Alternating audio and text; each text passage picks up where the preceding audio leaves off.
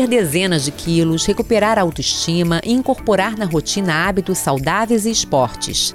Essas são conquistas comuns a pacientes que passaram pela cirurgia bariátrica. E hoje tem uma história de sucesso para contar. O procedimento é só a primeira etapa no processo de emagrecimento. É preciso que o paciente passe por uma reeducação alimentar e comportamental completa. A cirurgia não se encerra em si mesma. Uma rotina de disciplina, equilíbrio e cuidados específicos é fundamental para a manutenção dos resultados. Fique agora com o episódio de hoje, depois da cirurgia bariátrica. Olá, eu sou Cid Pitombo, sou chefe do Programa Estadual de Cirurgia Bariátrica da Secretaria Estadual de Saúde.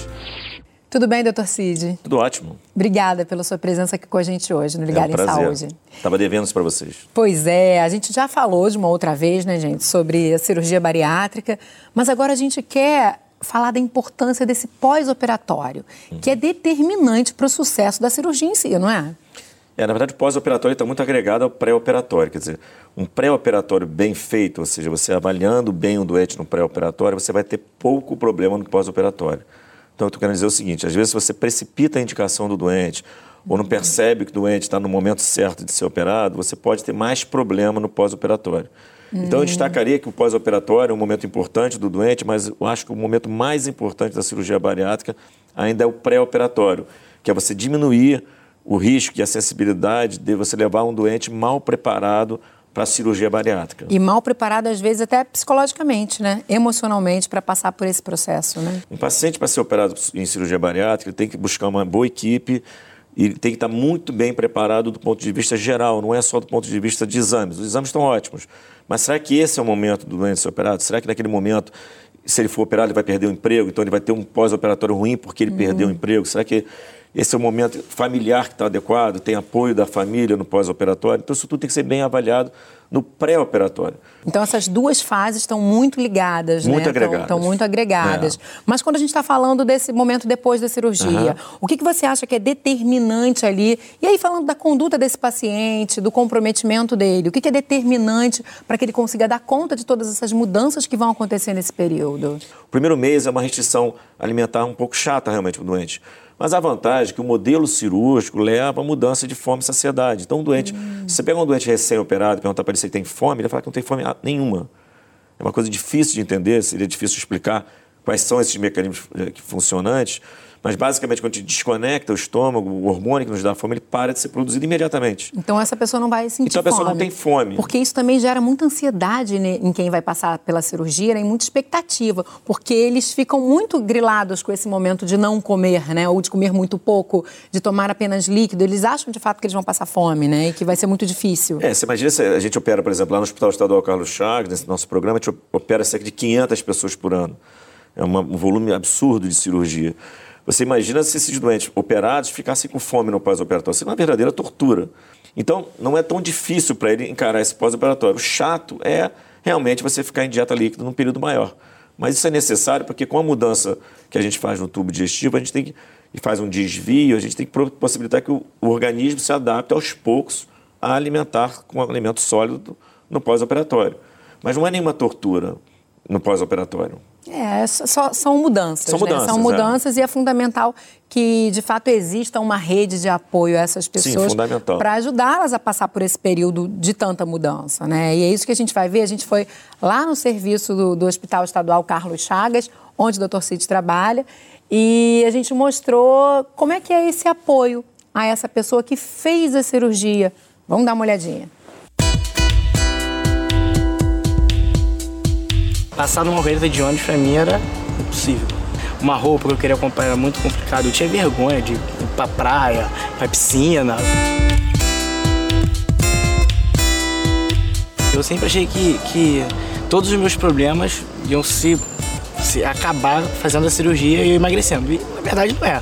Você tem outros problemas financeiros, se você, durante a cirurgia você tem um problema de, de você não poder comer o que você quer, você passa por uma situação muito ruim durante aquele pós-cirurgia muito complicado. Você fica muito impaciente, você fica muito nervoso, porque você não, um refúgio do, do, do obeso é você poder comer. É difícil para esse paciente que, que via na comida essa fuga, de repente ficar sem ela. Isso acontece sim. E alguns pacientes demoram mais tempo a se equilibrar, ficam mais irritadiços, mais deprimidos. A gente trabalha por dois anos de pós-operatório, o paciente opera e mensalmente, por dois anos, eles retornam ao nosso serviço para a gente estar tá fazendo né, um trabalhinho com três profissionais básicos: nutricionista, psicólogo, nosso nutrólogo. A cirurgia, na verdade, é uma ferramenta que vai auxiliar nesse processo de perda de peso. E uh, ela não é um milagre que vai né, mudar de uma hora para outra. É, requer comprometimento e dedicação perante a cirurgia. Você tem que ter força de vontade. Ah, mas ah, quem faz bariátrica não tem força de vontade. Não, claro que tem. Só eu sei o que eu passei. Só eu e Deus sabe o que eu passei. Minha família viu o que eu passei ali. É muito difícil. Até a sua, a sua mente entender que você vai chegar num lugar, numa festa, você não pode comer aquele salgadinho, aquele bolo de chocolate que você sempre quis comer. Pô, é horrível.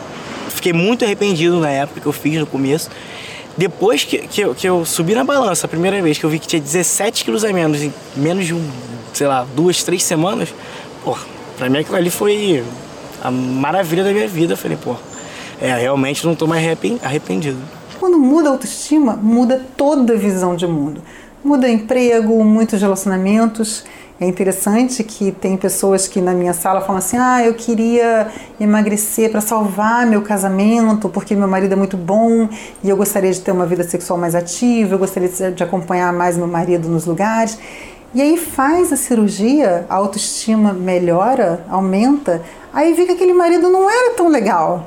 Acontece. Aí chega na minha sala e fala: Nossa, sabe que eu me separei? Eles te dão um número de WhatsApp. É, é, a psicóloga, como a, a, nutricionista, você tem uma dúvida: ah, eu posso comer isso? Você pergunta. Entendeu? As pessoas são bem, estão bem receptivas para você o que você precisar. Bom, você melhora 500% da sua vida. Vida amorosa, família, é, é, vida social, profissional, assim, melhorei mil por cento. Não tivemos, né, de nossa gama de pacientes operados, nenhuma intercorrência é, de transgressão alimentar, que a gente bota essa responsabilidade para cada um que chega aqui. Tem que dar certo.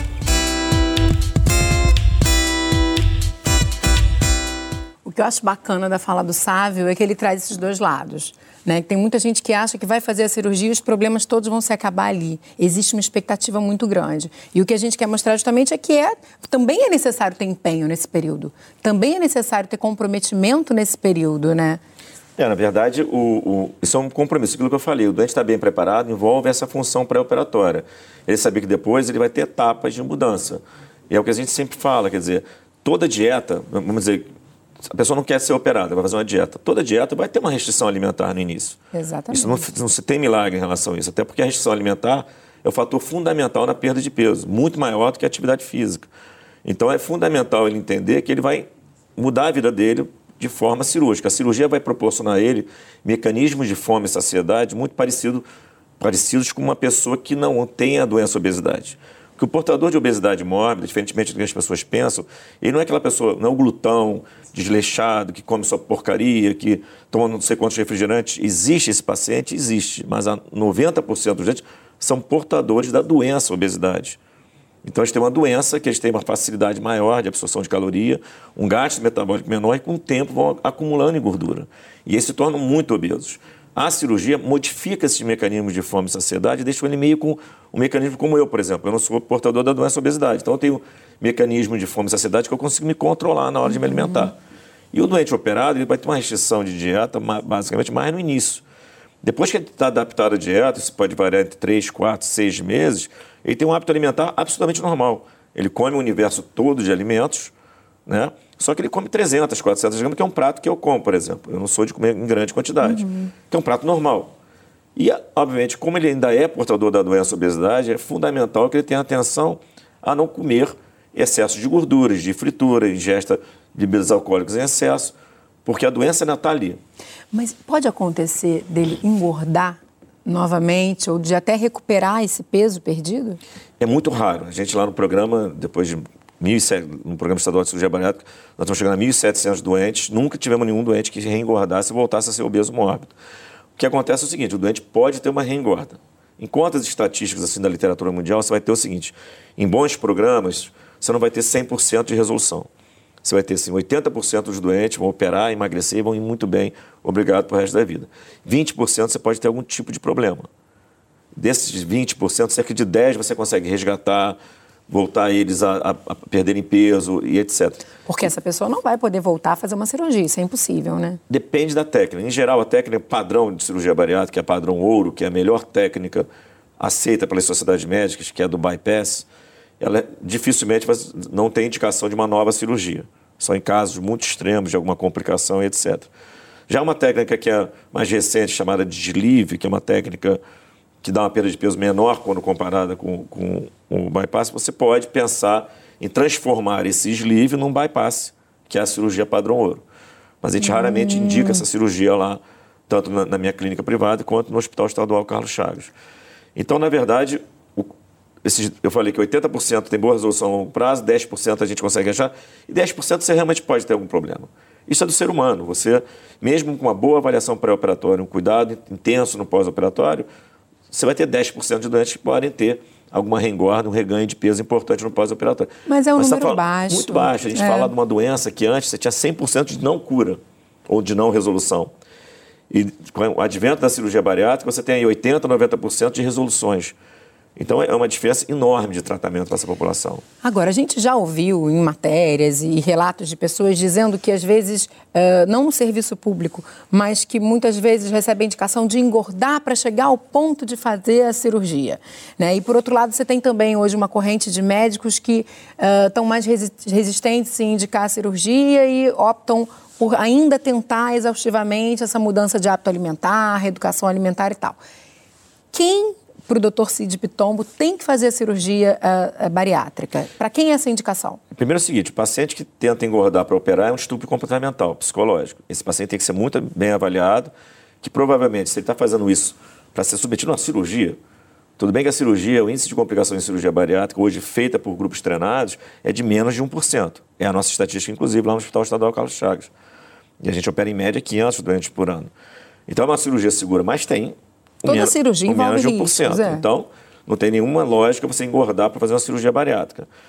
É, segundo, a, a, questão de quem deve ser operado. Quem deve ser operado? Primeiro, existe uma determinação do Conselho Federal de Medicina e do Ministério da Saúde que a questão do índice de massa corporal. Peso dividido pela altura ao quadrado. Se você está com acima de 35 nesse IMC, que é o índice de massa corporal, e tem doenças associadas graves, pode ser que você seja candidato. E acima de 40, independente de ter doença ou não, você também pode ser candidato. Por que eu falo pode ser candidato? Porque ser candidato à cirurgia bariátrica envolve isso tudo que eu falei. É um doente que tem, às vezes é um doente que chega para a gente, que tem uma obesidade importante, mas é muito obeso. Então ele tem que perder peso no pós-operatório, antes de ser operado. Às vezes tem doenças... No pré-operatório. No pré-operatório, uhum. desculpa. Ou tem doenças agregadas de difícil controle, uma diabetes mal controlada, isso também tem que ser controlado antes de ser operado. O doente que você não consegue chegar a esse equilíbrio não deve ser operado. Então, Entendeu? às vezes, é caso até dessa, dessa necessidade de emagrecer para fazer a cirurgia. Exato. Não, vários casos. A gente tem vários grupos, tá chamado grupo 2, lá a gente subdivide em três grupos.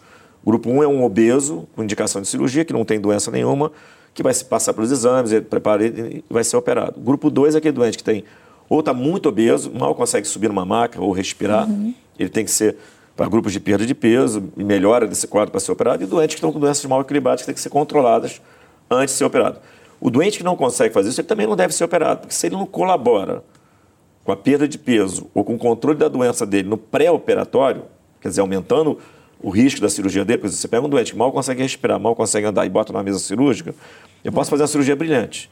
Mas ele tem grande chance de ter uma embolia, um infarto. O morrer. risco é muito maior, né? Então, o doente que não colabora bem no pré-operatório não deve ser operado, porque não vai colaborar no pós-operatório. É, mais uma vez a gente chega ao início da nossa conversa, que é como essas duas fases estão tão agregadas Exatamente. e ligadas. Muito obrigada. A gente chegou ao final desse bloco. Muito obrigada pela sua participação. Espero tê-lo aqui outras vezes para a gente discutir outros assuntos relacionados a essa questão da cirurgia bariátrica, que é uma questão que interessa muita gente. Né? A gente tem um número alto de, de obesidade hoje no Brasil, então acho que é um tema super pertinente. Obrigado. Sempre que quiser, é só me chamar que eu venho. Obrigada. Até uma próxima. Até a próxima. E depois do intervalo, a gente recebe outro convidado, o nutrólogo César Pitombo. Ele vai falar com a gente sobre o passo a passo do pós-operatório. Por quanto tempo dura a dieta líquida? Como é a transição para comida sólida? A necessidade de prestar atenção à qualidade do alimento, a importância da atividade física e muito mais. Continue com a gente, continue ligado.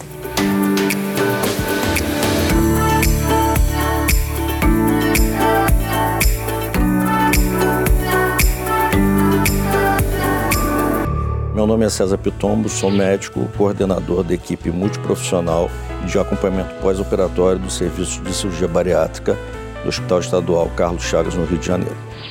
Tudo bem, doutor César? Tudo Como vai?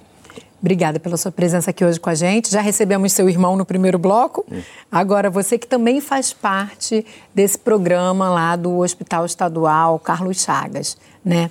É, a gente falou muito sobre essa importância desse, desse período depois da cirurgia, né? desses desafios, mas agora eu quero que você dê para a gente esse passo a passo mesmo, os detalhes maiores sobre esse momento depois da cirurgia. Como é que é essa questão da alimentação? Que é uma coisa que, que Uh, que deixa eles muito ansiosos, né? Pensar como é que eles vão dar conta de ficar um tempo, por exemplo, na dieta líquida, que é uma coisa que a gente sabe que acontece. Então, como é que é essa questão da alimentação logo após a cirurgia? O, o paciente ele é orientado antes da cirurgia, previamente, o que vai acontecer no momento pós-operatório imediato, que a gente chama. Nas primeiras semanas após a cirurgia, ele já foi informado antes da cirurgia. Então, ele não é pego de surpresa porque ele já está passando por uma situação é, de fazer uma cirurgia de grande porte e fica muito mais fácil ele continuar a fazer todos os cuidados do pós-operatório se ele foi previamente informado. Lógico, isso é dado depois com mais detalhes na prática após a cirurgia. Ele inicialmente tem uma restrição líquida dos primeiros 10 dias. São 10 dias com dieta líquida. É, dieta líquida. E isso tem já é, encontros semanais nas primeiras quatro semanas com a, a nutricionista e a psicóloga, que já é, é, atendem qualquer demanda que acontece e já faz o que a gente chama de progressão dessa dieta.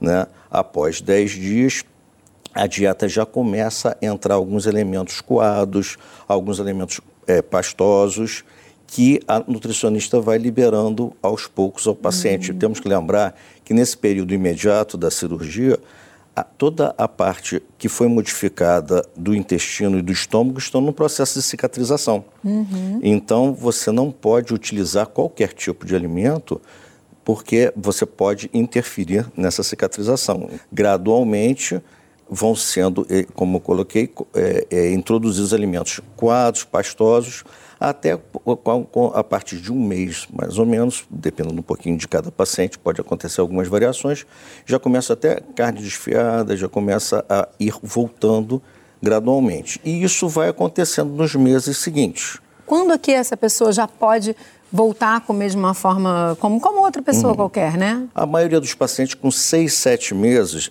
é, é, já estão com uma dieta normal embora muito antes que isso já estão com uma dieta já muito próxima do normal. Alguns alimentos são liberados um pouquinho mais tarde, por uma dificuldade maior de digestão, para esse organismo que está com um trajeto no sistema digestivo modificado também se adaptar a essa nova condição que o alimento está chegando nas várias partes do intestino, uhum. já que teve uma parte excluída e uma parte reduzida com o estômago.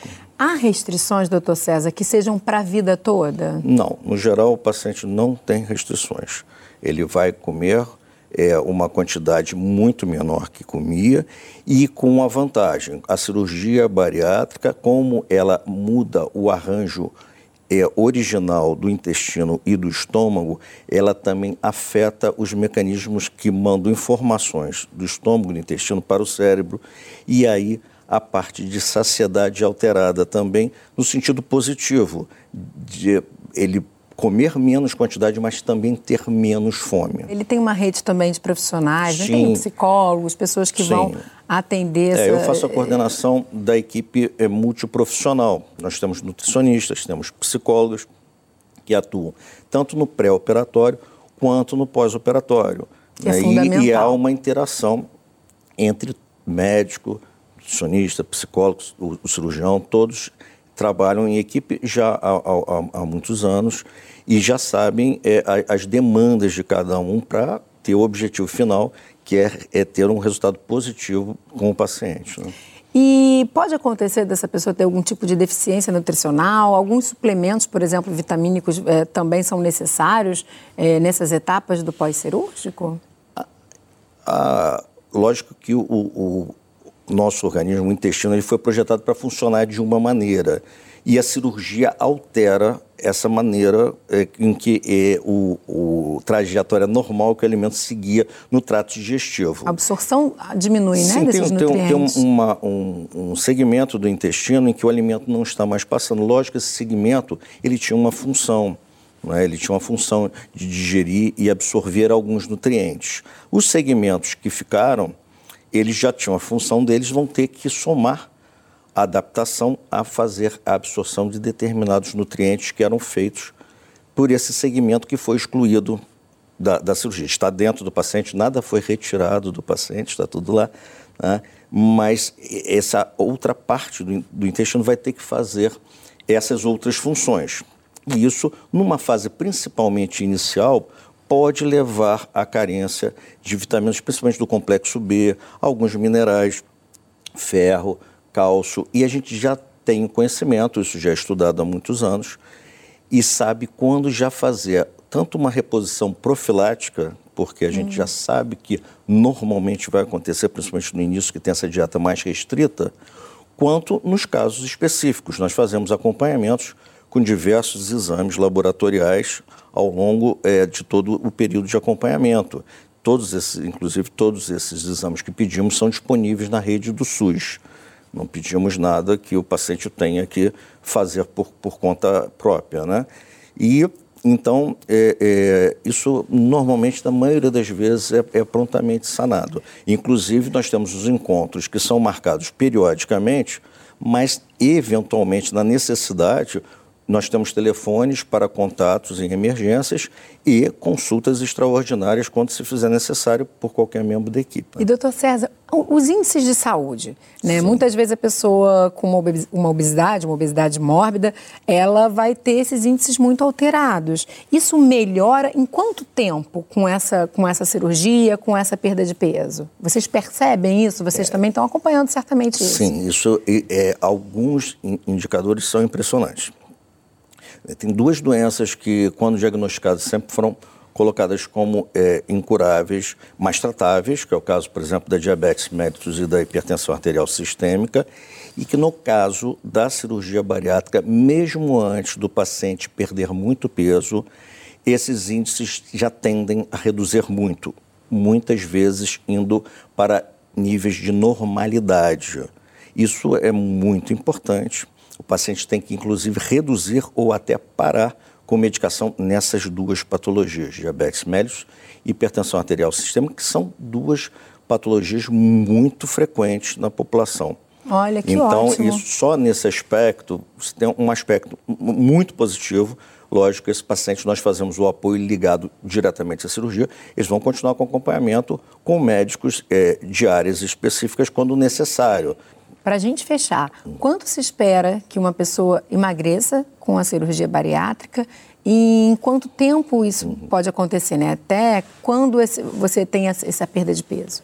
A perda de peso é muito rápida nos primeiros três a quatro meses depois da cirurgia. No primeiro ano, ele pode perder por volta de 80% do excesso de peso.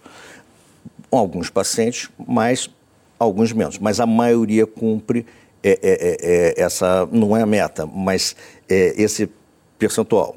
No segundo ano, continua uma perda de peso um pouco menor, mas continua também. Até se estabelecer. Sim, sim. Exercício físico, fundamental. Mas quando que essa pessoa está liberada para fazer? É, no, no início, como ele está no processo de cicatrização, né, a gente também não quer que faça nenhum exercício. Nós estamos aqui do Rio de Janeiro, muitos é, dos nossos pacientes, por exemplo, fazem lutas, né? Aí, mas quando eu vou poder voltar a lutar? Calma, vai poder. Mas no começo, uma caminhada no primeiro mês, aí já começa depois o medo ginástica, aquela ginástica da praça, que algumas prefeituras colocam, né? E isso vai é, é, é, aumentando gradualmente. Com três meses já, já pode fazer algum exercício, evitar um exercício talvez aeróbico ou de uso de pesos mais fortes. Entre três e quatro meses ele já vai sendo liberado, eh, entre três e quatro meses, principalmente por seis meses, ele vai sendo liberado para todas as atividades normais. Logo, a um mês de, cirurgia, ele já pode dirigir, ele já pode fazer atividades normais, sem levantar pesos em excesso no primeiro mês de cirurgia, uhum. né? sem é, fazer um esforço físico exagerado. Mas com três meses ele já pode fazer quase tudo e com cinco, seis meses ele já está liberado para fazer outras atividades que são importantes para fortalecer músculos, ossos, coração, pulmão e para a cabeça muito bom, é, né? A para todos nós fundamental, né? Agora também se essa pessoa precisar, existe a cirurgia reparadora, né, para tirar o excesso de pele, isso também é feito pelo SUS, né? Acho que é bacana a gente deixar dito aqui. Né? Sim. É, ó, o emagrecimento. Quando a pessoa engordou, a pele foi acompanhando isso lentamente.